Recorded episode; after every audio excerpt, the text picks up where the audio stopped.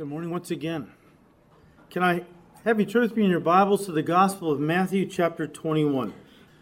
If you're new with us, we uh, are working our way through Matthew's Gospel here at Calvary on Sunday morning, and we have come to Matthew chapter 21. And as we have said in the last few weeks, as we come to Matthew 21, we have now entered into the last week of Jesus' life before the cross.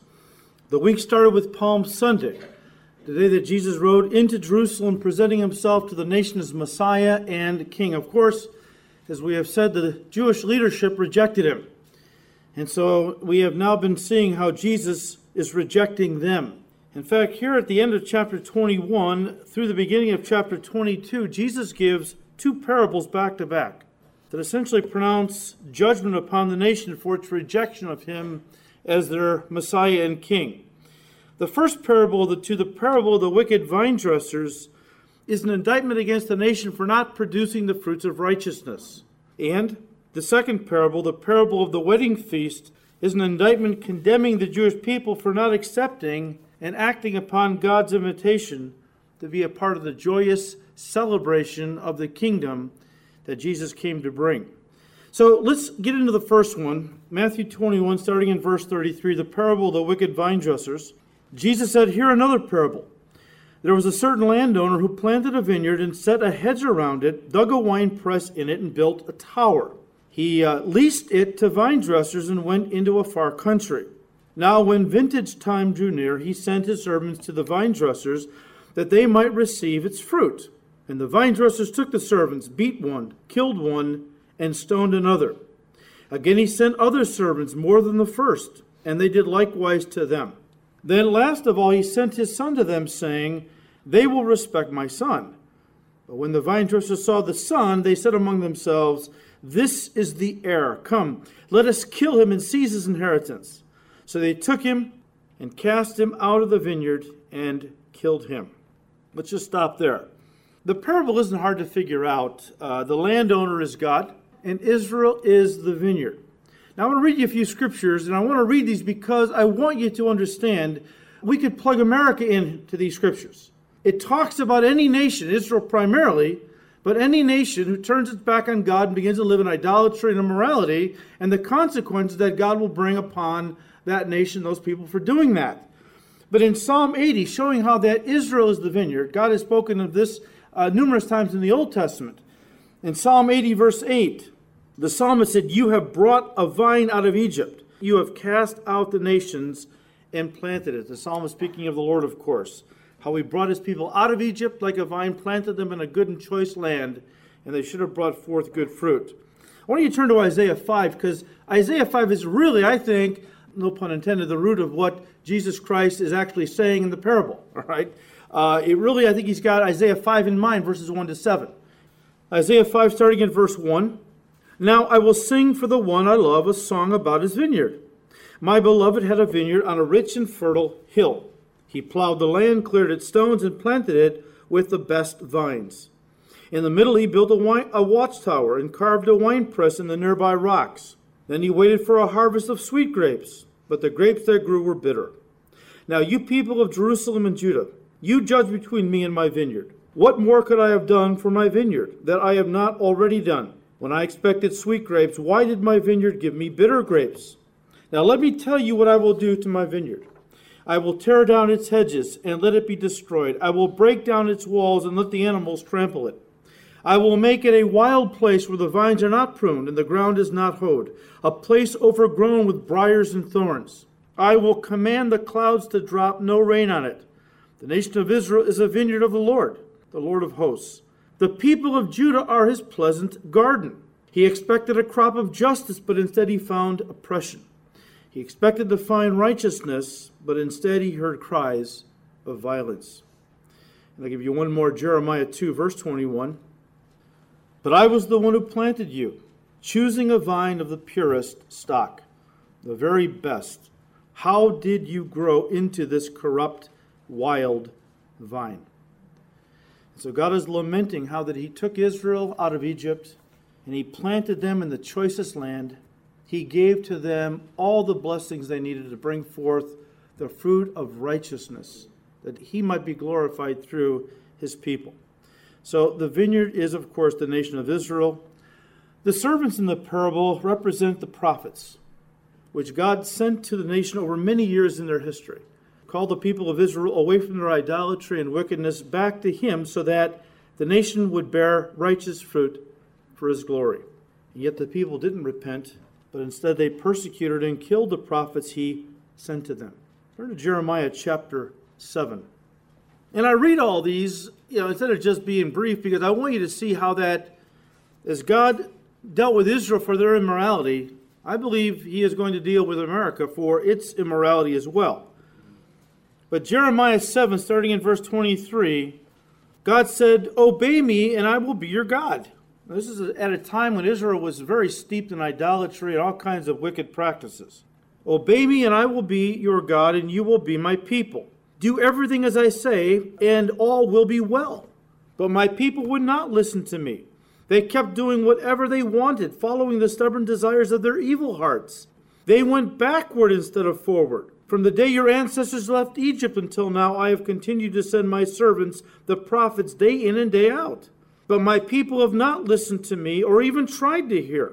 They have been stubborn and sinful, even worse than their ancestors. And there in Jeremiah, he proceeds to pronounce judgment upon the nation. Then we read in Second Chronicles 36 is the author is looking back. In Jeremiah, God's pronouncing future judgment. In Second Chronicles 36, the author is looking back at the judgment that has come. Here's how he describes it, starting in verse 15. The Lord, the God of their ancestors, repeatedly sent his prophets to warn them, for he had compassion on his people and his temple. But the people mocked these messengers of God and despised their words. They scoffed at the prophets until the Lord's anger could no longer be restrained and nothing could be done. So the Lord brought the king of Babylon against them. The Babylonians killed Judah's young men. They had no pity on the people. God handed, handed all of them over to Nebuchadnezzar. Then his army burned the temple of God, tore down the walls of Jerusalem, burned all the palaces, and completely destroyed everything of value. The few who survived were taken as exiles to Babylon, and they became servants to the king and his sons until the kingdom of Persia came to power.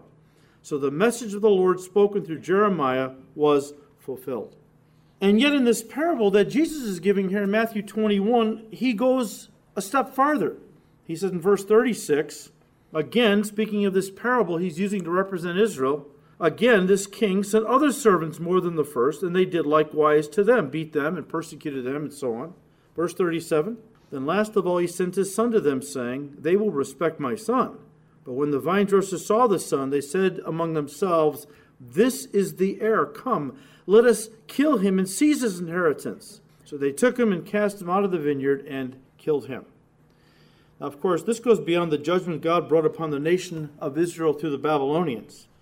This is, of course, a reference to God the Father sending his Son Jesus Christ to the nation as a final warning before another, even greater judgment was to come upon them. We know from history it was the judgment upon the nation that took place in 70 AD. Now, hold on to that. We'll talk about that more in a moment because Jesus mentions this judgment again in the second parable we're going to study this morning.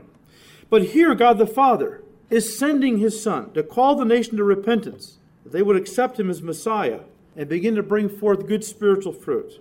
But the nation refused. In fact, in just a couple of days, the nation would cement their rebellion in the grossest, most horrific way possible by killing their own Messiah, the Son of God. The statement, Jesus says these men said, This is the heir, come, let us kill him and seize his, inheritance, applies primarily to the corrupt leaders of Israel who didn't want to bow to Jesus' authority as the king. Remember, he came presenting himself as the king. On Palm Sunday, he came for the first time in his ministry and openly encouraged them to receive him and worship him as king. That was the day God had set aside, spoken of in Daniel the prophet, a specific day when Jesus would present himself to the nation as king. Palm Sunday, April 6th, 32 AD, was that day. And if the leaders of the nation would have been godly men, they would have bowed the knee right then, turned their control, because they were controlling the nation. They would have turned their control over to Jesus as the king, would have bowed to his authority, would have bowed to his reign. But they didn't do that. Instead, because of their corrupt greed and everything else, I mean, holding on to the power brought them a lot of money.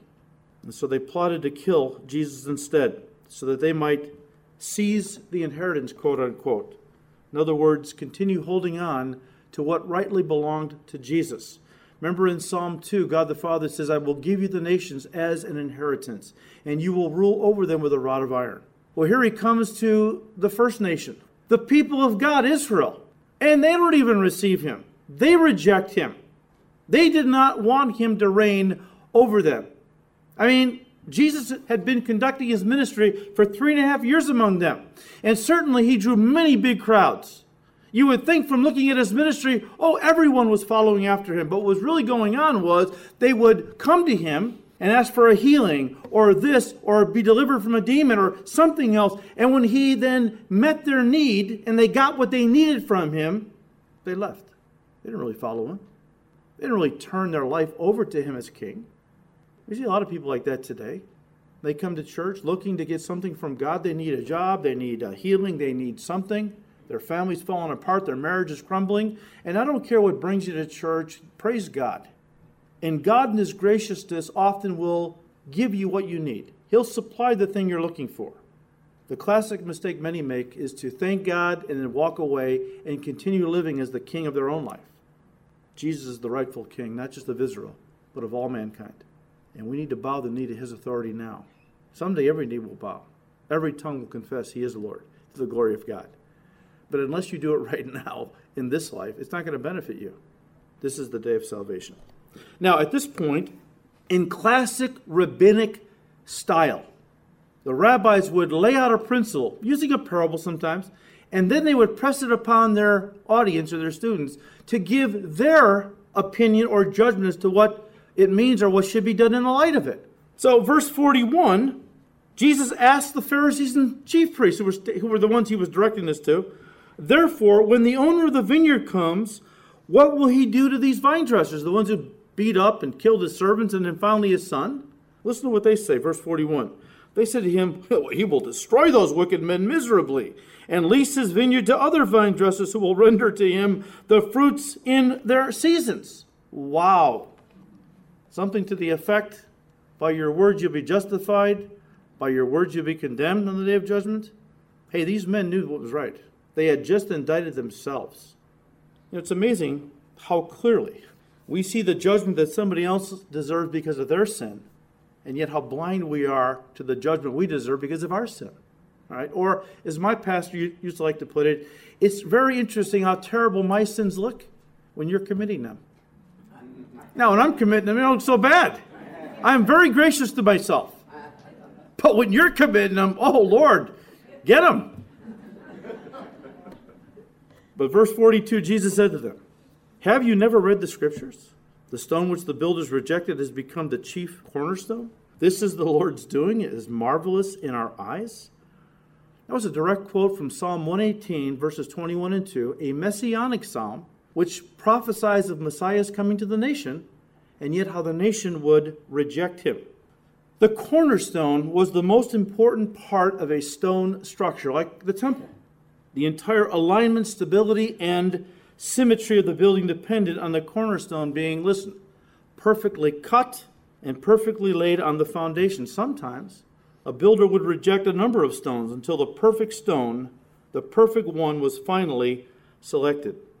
In Psalm 118, the psalmist prophesied that one particular stone, with a capital S, a stone that was initially rejected, would wind up becoming the chief corner stone.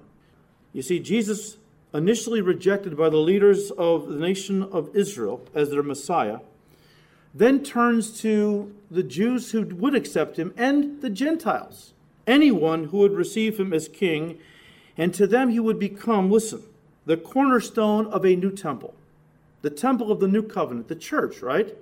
We are the temple of the living God. And let me tell you this there is nothing more important to the temple of God, the church, than Jesus Christ. And you have to understand something. A lot of churches don't give Jesus his proper due. Jesus Christ is a cornerstone perfectly cut. What does that mean? He is perfect, sinless.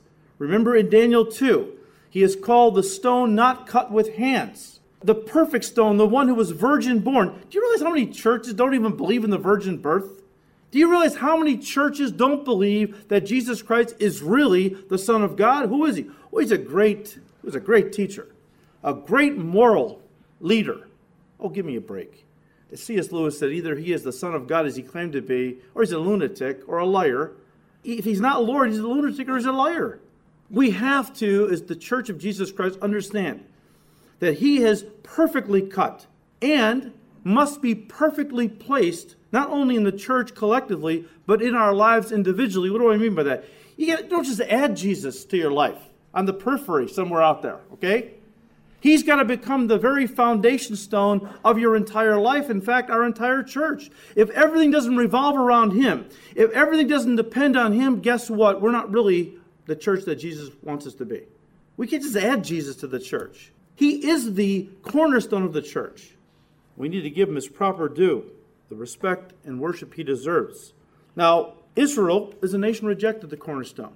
So, what did happen to them? Well, verse 43 Therefore I say to you, Jesus said, the kingdom of God will be taken from you and given to a nation bearing the fruit of it. Well, that's interesting.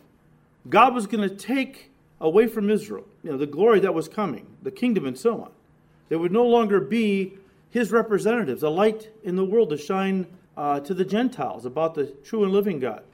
He would take it away from them because of their unbelief, and he would give it to a nation bearing the fruit of it. What nation is that? America. Think again, okay? Uh, maybe in the beginning, all right? We're the good guys. Yeah, no, no, uh, it's not America.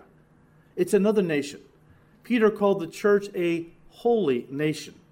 In fact, he quotes, before he says that, he quotes from this very psalm, Psalm 118. Turn to Peter, 1 Peter 2. Let's read it together. Because Peter, in 1 Peter 2, starting in verse 6, says, Therefore, it is also contained in the scripture, Behold, I lay us uh, in Zion a chief cornerstone, elect, precious, and he who believes on him will by no means be put to shame. Therefore, to you who believe, he is precious. But to those who are disobedient, a stone which the builders rejected has become the chief cornerstone and a stone of stumbling and a rock of offense. Peter said, They stumble, being disobedient to the word, to the gospel, to which they also were appointed. But you are a chosen generation, a royal priesthood, a holy nation. I'm going to take away from Israel the right of being a light in the world, and I'm going to give it to another nation, a holy nation, Peter says, excuse me, the church his own special people, that you may proclaim the praises of him who called you out of darkness into his marvelous light. You see, that was supposed to be the ministry of Israel, to be a light to the Gentiles. Remember when God said that? A light to the Gentiles. Of course, they weren't a light. They became corrupt, idolaters, and so on. And so God replaced them with another light, the church. Jesus said to his church, his disciples, You are the light of the world. Matthew 21, verse 44. And this is what I want you guys, I want you to listen to this verse carefully because this one applies not only to Israel or to its leaders, but to all mankind. And whoever falls on this stone, capital S, Jesus Christ, will be broken.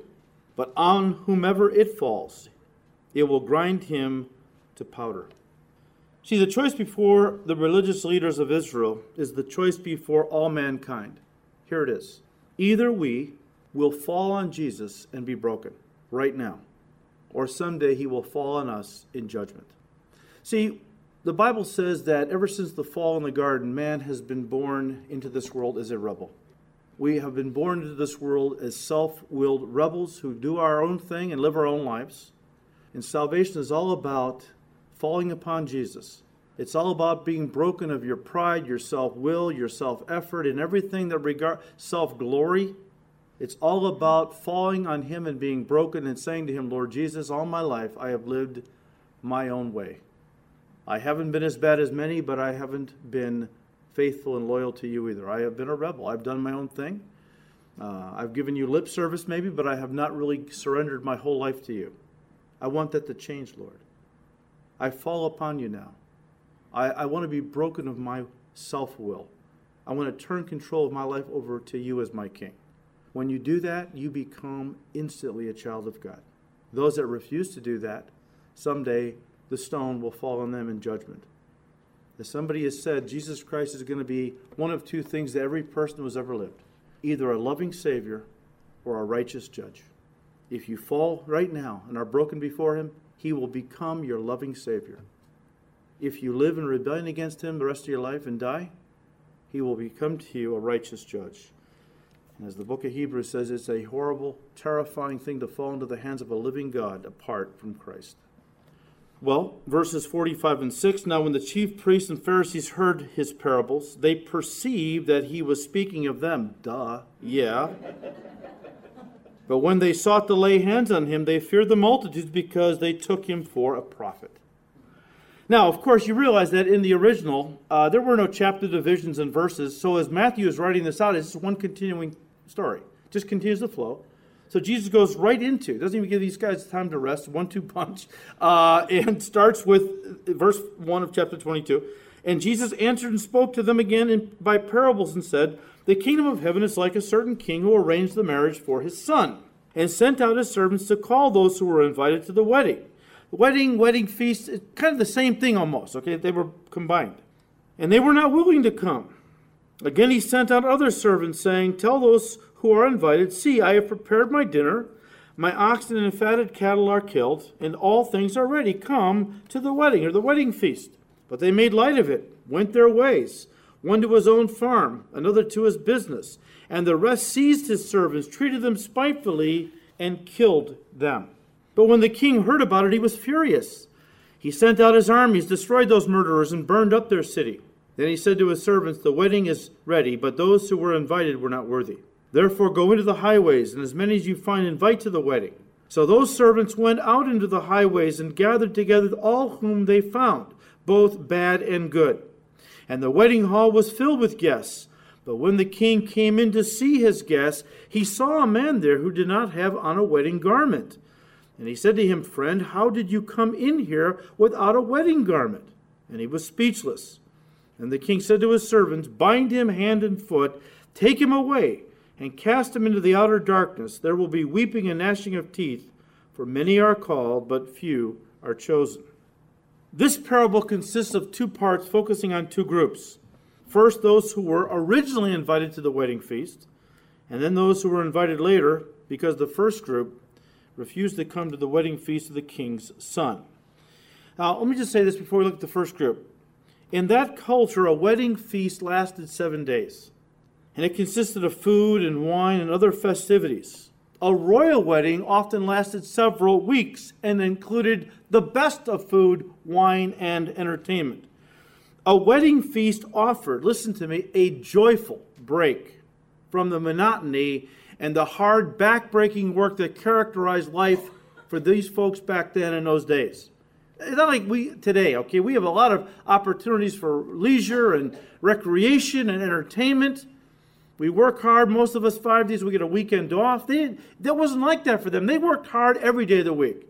Yes, the Jews took the Sabbath off, but many of them didn't even do that because they were not living for God. And so a wedding feast, wow, was a great opportunity for the whole community to stop working for seven days and to just come together it was a time of great celebration and joy and merriment. And like I said, a royal wedding feast, look out. All right? That was like the epitome. You could be invited to a royal wedding feast. Wow, the king had unlimited resources. The thing was just incredible. And so the whole idea that a group of people would not only refuse to come to a royal wedding feast, but even violently refuse by killing the king's servants I'm sure the people listening to Jesus tell this, the Pharisees and chief priests, he immediately grabbed their attention with this one because it's like, who in their right mind would refuse to come to a royal wedding feast? Stand back, guys, you're going to get nailed again. Okay? You Pharisees and chief priests. As to the meaning of the parable, the king, of course, is God the Father, and his son is the Lord Jesus Christ. The wedding feast, I believe, simply represents the joy of the kingdom age. The joy of the kingdom age. This first group, invited to the wedding feast, but who refused to come, represents, listen, unbelieving Israel. Unbelieving Israel. And the invitation to this first group falls into two stages in the parable. The first stage of the invitation pictures, first of all, John the Baptist coming, inviting people to come and basically be a part of the kingdom by repenting and the joys of the kingdom and all repenting and all. And then it carried on into when Jesus sent out the 12 apostles. Remember in, in Matthew 10, he sent them out two by two to preach the kingdom? Basically, the, everything is ready. Come, all right? Let's enter into the kingdom together. This time of great celebration, which will be like a, like a royal wedding feast, was the idea. But it says in verse 3 even though a small percentage of Jewish of the Jewish people accepted the invitation, most Jews refused it. The words, they were not willing. See, the king sent servants out, come on to the wedding feast, but they were not willing, verse 3. That's an understatement, guys. They were so not willing that in just two days they were going to crucify the son, the king's son, about who this whole wedding thing was all about. The second stage of the invitation is found in verses 4 to 6. Again, speaking about God inviting Israel. Jesus said again, He sent out other servants, saying, Tell those who are invited, see, I have prepared my dinner. My oxen and fatted cattle are killed, and all things are ready. Come to the wedding. But they made light of it and went their ways, one to his farm, another to his business. And the rest seized the servants, treated them spitefully, and killed them. This second stage of inviting Israel to come to the Father's wedding feast of his Son characterizes how the gospel went out during the book of Acts period. Most Jews, especially the Jewish leaders, treated the message with contempt. Many other Jews reacted violently and had many disciples of Jesus killed, including all the apostles except for John. John was the only apostle that died a natural death. The rest of them they killed in some very horrific ways. You remember at one point, Saul of Tarsus was one of the main persecutors of Christians during this period, right? In fact, he was pulling people out of their houses to stay in trial and had some papers from the high priest to go up to Damascus. There was a Christian group up there. He's going to drag them back to Jerusalem to stand trial because he believed they were a cult. And on the road to Damascus, he met somebody very important in his life, Jesus Christ, who knocks Paul down, and, and Paul comes to faith in Christ at that point. And one of the one of the greatest antagonists of the Christian faith became its greatest defender. And Paul went out to preach the gospel, and but initially he was one of the guys who was violently opposed to uh, Christianity and persecuted its people and so on. And so, what did the king do? Well, he was justifiably angry with Israel, sent his armies, quote unquote, that is, uh, Titus Vespasian, the Roman general, and the Roman legions. And they destroyed the, the city of Jerusalem, the temple, and killed many, many Jews, all in 70 AD. That was that greater judgment that was coming that Jesus warned about in the first parable. At that time, the nation basically came to an end. Jews were scattered. The Romans were his armies in the sense that he used them as the instrument to judge Israel. Well, now that Israel was officially set aside by God because of their unbelief, God turned to the second group to invite to the wedding feast of his son, the Gentiles. Now, in the parable, it seems like the second group is only invited after the first group is wiped out. But we know from the book of Acts that the invitation to the Gentiles actually overlapped with God's ongoing invitation to the Jewish people to come and receive their Messiah and uh, be saved. In fact, we know that God opened the door to the Gentiles officially to be saved, to be members of the church in Acts chapter 10. When God sent Peter to the house of Cornelius, who was a Roman centurion, and uh, Cornelius and his family wanted to know the God of Israel personally. So the Holy Spirit sent Peter to the house of Cornelius. Peter preached, and the whole family got saved, including Cornelius. And the door at that point was officially open to the Gentiles, listen to me, to become part of the kingdom of heaven on earth, the church, at that point, even though Peter, who was sent to open the door to the Gentiles, continued to be the apostle to the Jews primarily. And who does God raise up to be the apostle to the Gentiles? Well, this radical named Saul of Tarsus, who he renames Paul and makes an apostle.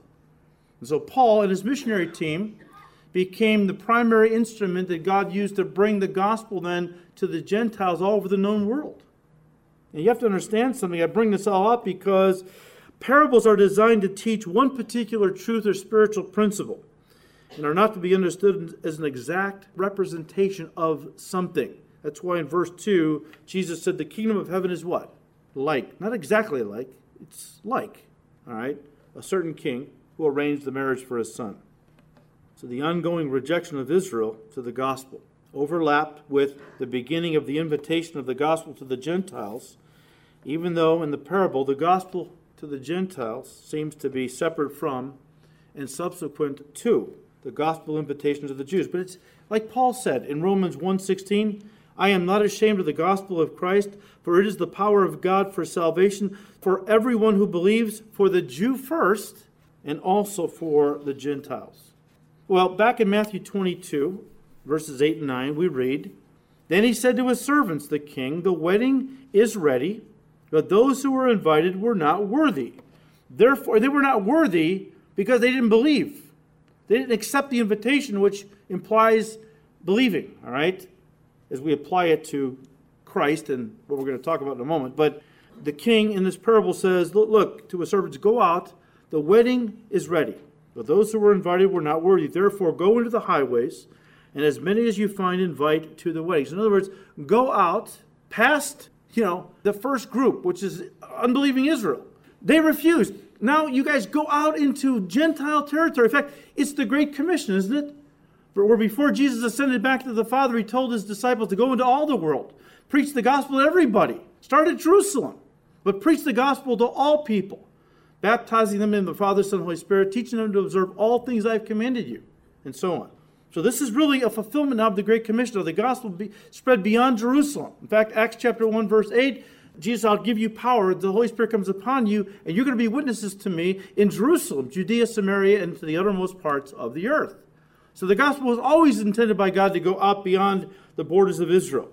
And so the parable continues in verse 10. So those servants went out into the highways and gathered together all whom they found, both bad and good. And the wedding hall was filled with guests. Now, I believe this essentially is talking now about the ministry of Christians during the church age to the world. What is the church age? Well, it's the time when the church was first born on the day of Pentecost, all the way through the rapture, when the rapture happens and the church is caught up to meet the Lord in the air. And for 2,000 years, the church has been conducting its ministry. You guys are the church. And as you have gone out into the world, as you have been saved, you've invited all kinds of people to come to church, haven't you? I mean, people you work with, neighbors, family members, and so on. That's our ministry, right? To go out into all the world and invite people to come to Christ. Well, I believe that that's in view here. And um, all these people come and are gathered in the wedding hall, and the hall is filled. What does the wedding hall represent? Well, stay with me. Some of you may have never heard this expression, and it's important, all right? What is the wedding hall? Verse 10. All these people are gathered, you know, good and bad. You know, I think that essentially means that as we have gone out to invite people, we have told them, look, doesn't matter how bad your life has been lived, God will accept you if you come to Christ. If you're a really good person, that's not going to get you into heaven, so you need to accept Christ as your Lord. So we just invite everybody, don't we? So the hall was filled with people, both bad and good. All right? What does the hall represent? Listen to me. I believe it's a reference to what the theologians call the visible church the visible church. Does that mean there's an invisible church? Absolutely. The invisible church is the true body of Christ, spread out throughout the world. True believers. Why is it invisible? Because there's nothing people can see. The only way people know we belong to God is by the way we live our lives. But there's nothing, there's no halo over the people of God's heads when we get saved. There's no, God doesn't stamp some kind of a neon sign on our foreheads that blinks saved on and off. Yeah, we let the world know we belong to Him by our lives and so on. But we're invisible, aren't we? What is the visible church? Well, that's the church on various corners of towns all throughout America, all throughout the world, really. Okay, so you have the Catholic churches and the Methodist churches and the Baptist churches. In those visible churches, you have a bunch of people. Some of them true Christians, which means members of the invisible church. And then you have some people that profess faith in Christ, but have never really received Him as Lord and Savior. They go to church, they think they're saved, but God knows their hearts. And I believe that's the basis for what happens next. Verse 11 But when the king came in to see the guests, he saw a man there who did not have on a wedding garment. And so he said to him, Friend, how did you come in here without a wedding garment? And he was speechless. Then the king said to the servants, Bind him hand and foot, take him away, and cast him into, the, into outer darkness. There will be weeping and gnashing of teeth. Now, you read that at first glance, it seems utterly unfair of the king to do this. First of all, I mean, he sends his servants out. We get the impression go out into the streets and just invite people to come into the wedding feast for, of my son. So the servants go out and invite everybody in, right? And here's a guy who probably didn't have the money to have a proper wedding garment on. The king just grabs the guy off the street, come on to the wedding. Oh, sure, you know, comes to the wedding feast. He's sitting there, and the king comes walking in, goes, How come you don't have a proper wedding garment on? King says, bind him hand and foot, throw him in the outer darkness, where there's weeping and gnashing of teeth. We go, are you kidding me? Isn't that a tad unfair for the king to do that? Well, it would be until you realize what was the custom back in those days. It was customary in those days for a, uh, the host of a wedding feast to provide his guests with wedding garments because a lot of people were slaves, uh, a lot of people were very poor. And you didn't want people at the wedding feast feeling uncomfortable and so on. And so the host would provide wedding garments for everybody, especially, listen, at a royal wedding feast, when of course it was royal robes that were provided for all the guests. Listen to me. It wasn't that this man didn't own a proper wedding garment, it was that he refused to wear the garment the king had provided. What is Jesus teaching?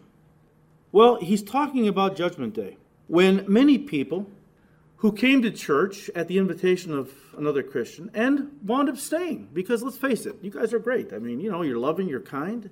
People come in here, you know, and they love the fellowship, and the music is great, and and the preaching is okay, but they, but they, they love you guys, you know, and and uh, you guys they come they don't come back for me.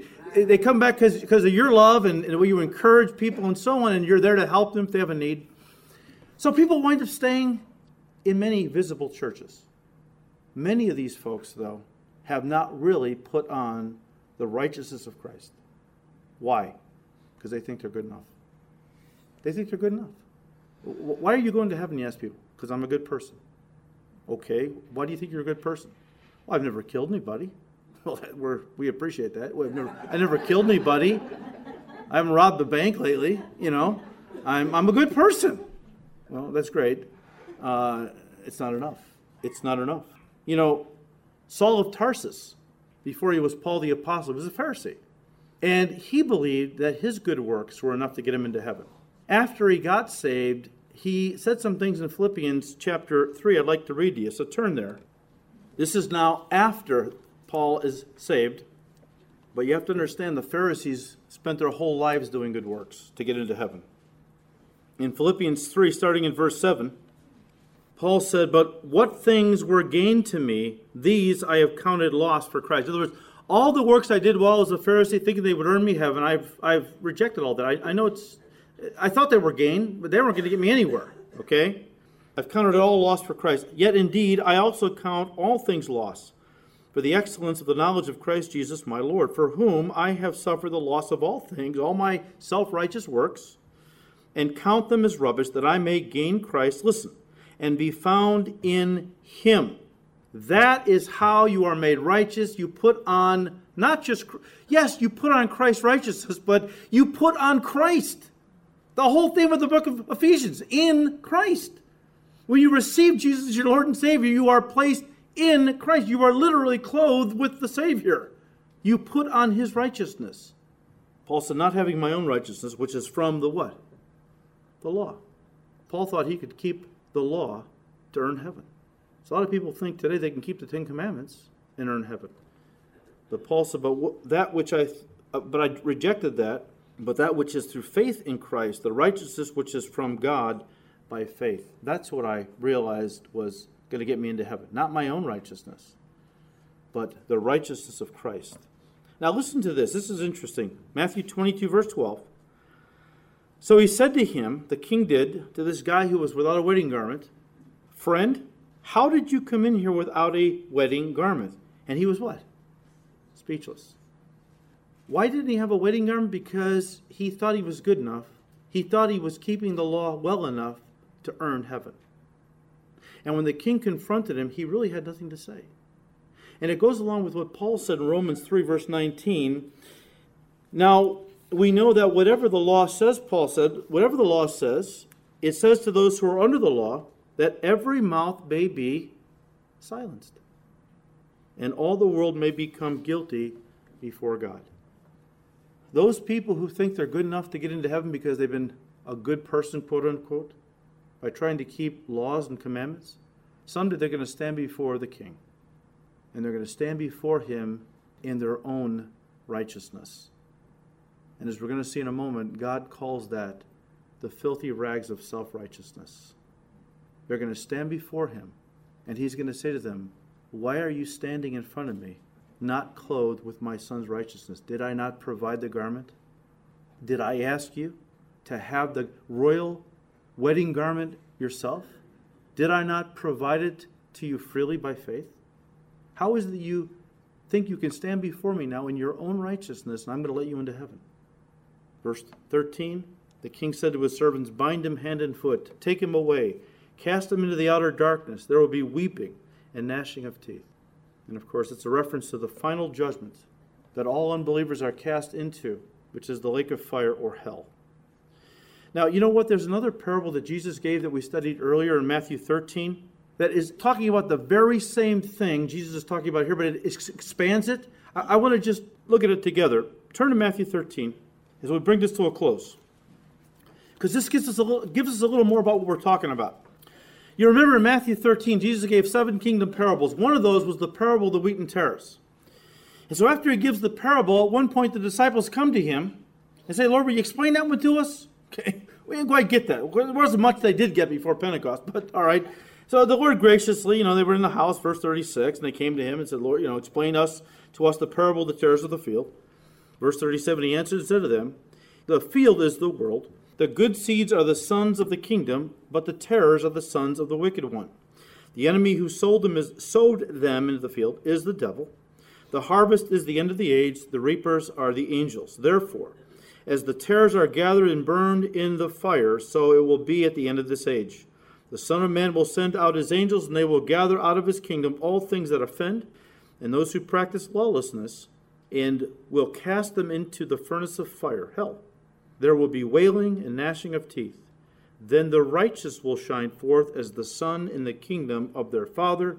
He who has ears to hear, let him hear.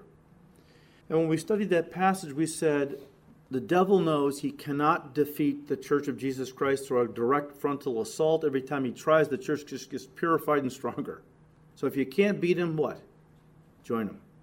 And the devil then has sowed into the visible church people who are not saved. I'm not saying they're Satan worshipers. I'm not saying that they're they're you know abject sinners. They're just unsaved. They they think that they're good enough to get into heaven on their own works. And what they do is they dilute the message of the church. You've got churches that are made up almost exclusively of these kinds of people. And that's where you get in the doctrines of Jesus not really the Son of God, he didn't really rise from the dead, he wasn't virgin born, and so on. It's because some churches are populated primarily with religious unbelievers. But God knows their hearts. The firm foundation of the Lord stands, having this seal the Lord knows those who are his. And someday, the Lord is going to gather all these people. He's going to separate them, right? Well, he talks about separating them like the sheep from the goats, but in this parable, he talks about unbelievers in the church being tares alongside the true believers who are wheat. And of course, tares being weeds choke out the life, they water down the message. And someday the Lord, knowing who they are, is going to gather them all. He is going to cast them into the fires of hell. Not that he wants to, it's just that he has to because they have refused to receive the wedding garment, as we talked about, the righteousness of Christ. And those who were truly his will be gathered into his kingdom and will shine forth as the sun forever. Verse 14 For many are called, Jesus said, but few are chosen. Many are called, but few are chosen. In fact, all are being called.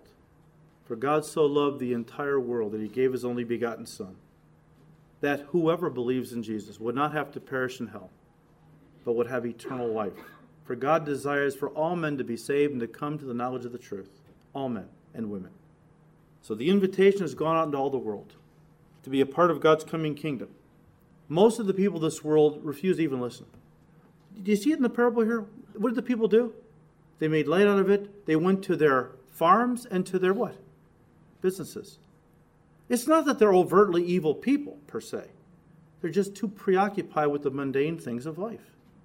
They're so preoccupied with time that the devil cheats them out of eternity. That's the danger. There's nothing more important, guys, than your eternity. Nothing. Is that your, not your career? Not your business? Not anything in this world is worth losing your eternity over. Eternity with Jesus, right? You will have eternity somewhere. I want eternity with Jesus Christ. But see, that's part of what the parable's all about. People, a lot of people don't react violently to the gospel where they want to take your head off. Some do. It's just that the majority can't be bothered. They're just too busy with their lives. How sad. Many others do respond, come to church, but wind up going to hell because, as we said earlier, they refuse to understand that their good deeds and moral lives will never earn them a place in the kingdom of heaven. They have to be clothed with the righteousness of Christ. Even as God said in Isaiah 64, verse 6, well, Isaiah said on God's behalf, but Isaiah is talking about all of us apart from God's Savior. But we are all like an unclean thing. And all our righteousnesses, what does that mean? Our right, righteous works are like, listen, filthy rags in the eyes of God. The Hebrew is actually used menstrual cloths, signifying a woman in her period, how the blood was flowing she was defiled. And God is saying, All of you who try to wrap yourselves in your good works and deeds, you are defiling yourself and you are keeping yourself from the righteousness I want to give, which alone can bring you into my kingdom forever.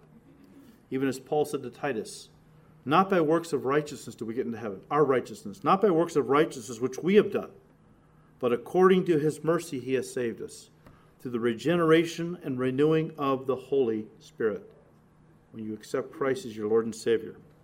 I want to have you turn to one last scripture and we'll close. I want to contrast the filthy robes of self righteousness with the royal robes, the white robes of Christ righteousness. Turn to Revelation 7. Now, of course, the group in view here is tribulation saints. Those people who come to Christ during the tribulation period and are eventually martyred by the Antichrist, by the millions. And John, who was in heaven in a vision, sees these folks, and let's read it. John said, After these things I looked, and behold, a great multitude, which no one could number. Now he's in heaven, of all nations, tribes, peoples, and tongues. Isn't that a blessing? God is no respecter of persons. Told his servants, Go out into the highways and invite anyone who will listen. And, of course, people do and will in the tribulation period. People from every tribe, nation, people, tongue, standing before the throne and before the Lamb, clothed with what? White robes. Where'd they get those white robes from? Well, hang on. And with palm branches in their hands, and crying out with a loud voice, saying, Salvation belongs to our God, who sits on the throne and to the Lamb.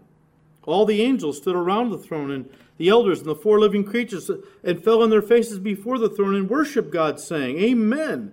Blessing and glory and wisdom, thanksgiving and honor and power and might be to our God forever and ever. Amen. Then one of the elders answered, saying to me, who are these arrayed in white robes, and where do they come from? And John said to him, Sir, you know. I don't, I don't know. You know. You tell me. So he said to me, These are the ones who came, who come out of the great tribulation, and washed their robes and made them white in the blood of the Lamb. That's how you receive the royal wedding garment. You are washed in the blood of, we, we sing, What can wash away my sins? Nothing but the blood of Jesus. Not my good deeds, not my moral life, not going to church, praying the rosary, uh, doing the stations of the cross like I did when I was a Catholic and all of that. Thinking at one time that was going to earn me points with God. Until I read the scriptures. And God made it very clear nothing will wash away my sins except the blood of Jesus. What's the lesson we can take as New Testament Christians from this, these two parables? Oh, very simply, that God is inviting people to come to Him and bear the fruit of righteousness now for His glory and someday enjoy His kingdom forever. But listen to me, guys. That invitation is not going to last forever. Today is the day of salvation. I'm so thankful that in the parable, when the king sent out servants to invite people to come and they refused, did he write them off or did he try again? He tried again, didn't he? I don't know how many times he tried in your life. He tried my life a lot of times. And I'm so thankful he didn't give me one chance and I rejected Christ and said, okay, well, check you off the list. I'm so thankful he kept trying and kept sending people my way. You know, all those goofy people that, you know, at work that kept giving you tracts and kept, you know, inviting you to come to church. Oh, I'm, going to go to this guy's church just to get him off my back. come to church, heard the gospel, many got saved. I'm so thankful that our God is tenacious. But the invitation is not forever. At one point, if you continue to reject the invitation to come to Jesus and be a part of God's kingdom, He will withdraw the invitation. And all that remains then is judgment. And that breaks God's heart because He does not want to send you to hell. Hell wasn't even made for man, it was made for the devil and his angels. I mean, God sent His Son because He loves the world, the people of this world. He wants to see people saved. But people keep slapping God's hand is extended and they keep slapping His hand away from them. Don't you be one of those who continues to go on in your sin. Don't be one of those who's too busy with your everyday life to worry about your eternity. Don't be one of those who thinks, I'm a good person, I'll get to heaven. I know I will. I know you won't without Christ. Hopefully, you've begun to understand that too right now.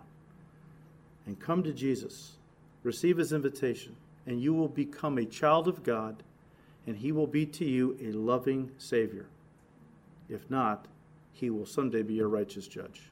And you don't want that. Honestly, you don't. It's a terrible thing to fall into the hands of a living God apart from Christ. So may God give grace to all here today to heed what he is saying. Father, we thank you so much, Lord, that you are a patient God. And Lord Jesus, even at this point, where you were just two days away from the cross, you were still giving Israel a chance to repent. Of course, they refused. But Lord, the thief on the cross got another opportunity, and he received you. Even hours before his death, Lord, it's not too late until we're dead to receive you as Lord and Savior. And so, Lord, I pray for everybody in this room that, Lord, not one person would leave here today without receiving Jesus as Lord and Savior. And for the rest of us, Lord, you are inviting us each day to bear fruit. You are inviting us each day to come into a deeper relationship which brings great joy. And Father, we just pray you give us grace to receive those invitations, to go deeper with you, that our lives might bring forth more fruit for your glory. Lord, we ask it all in Jesus' precious name. Amen.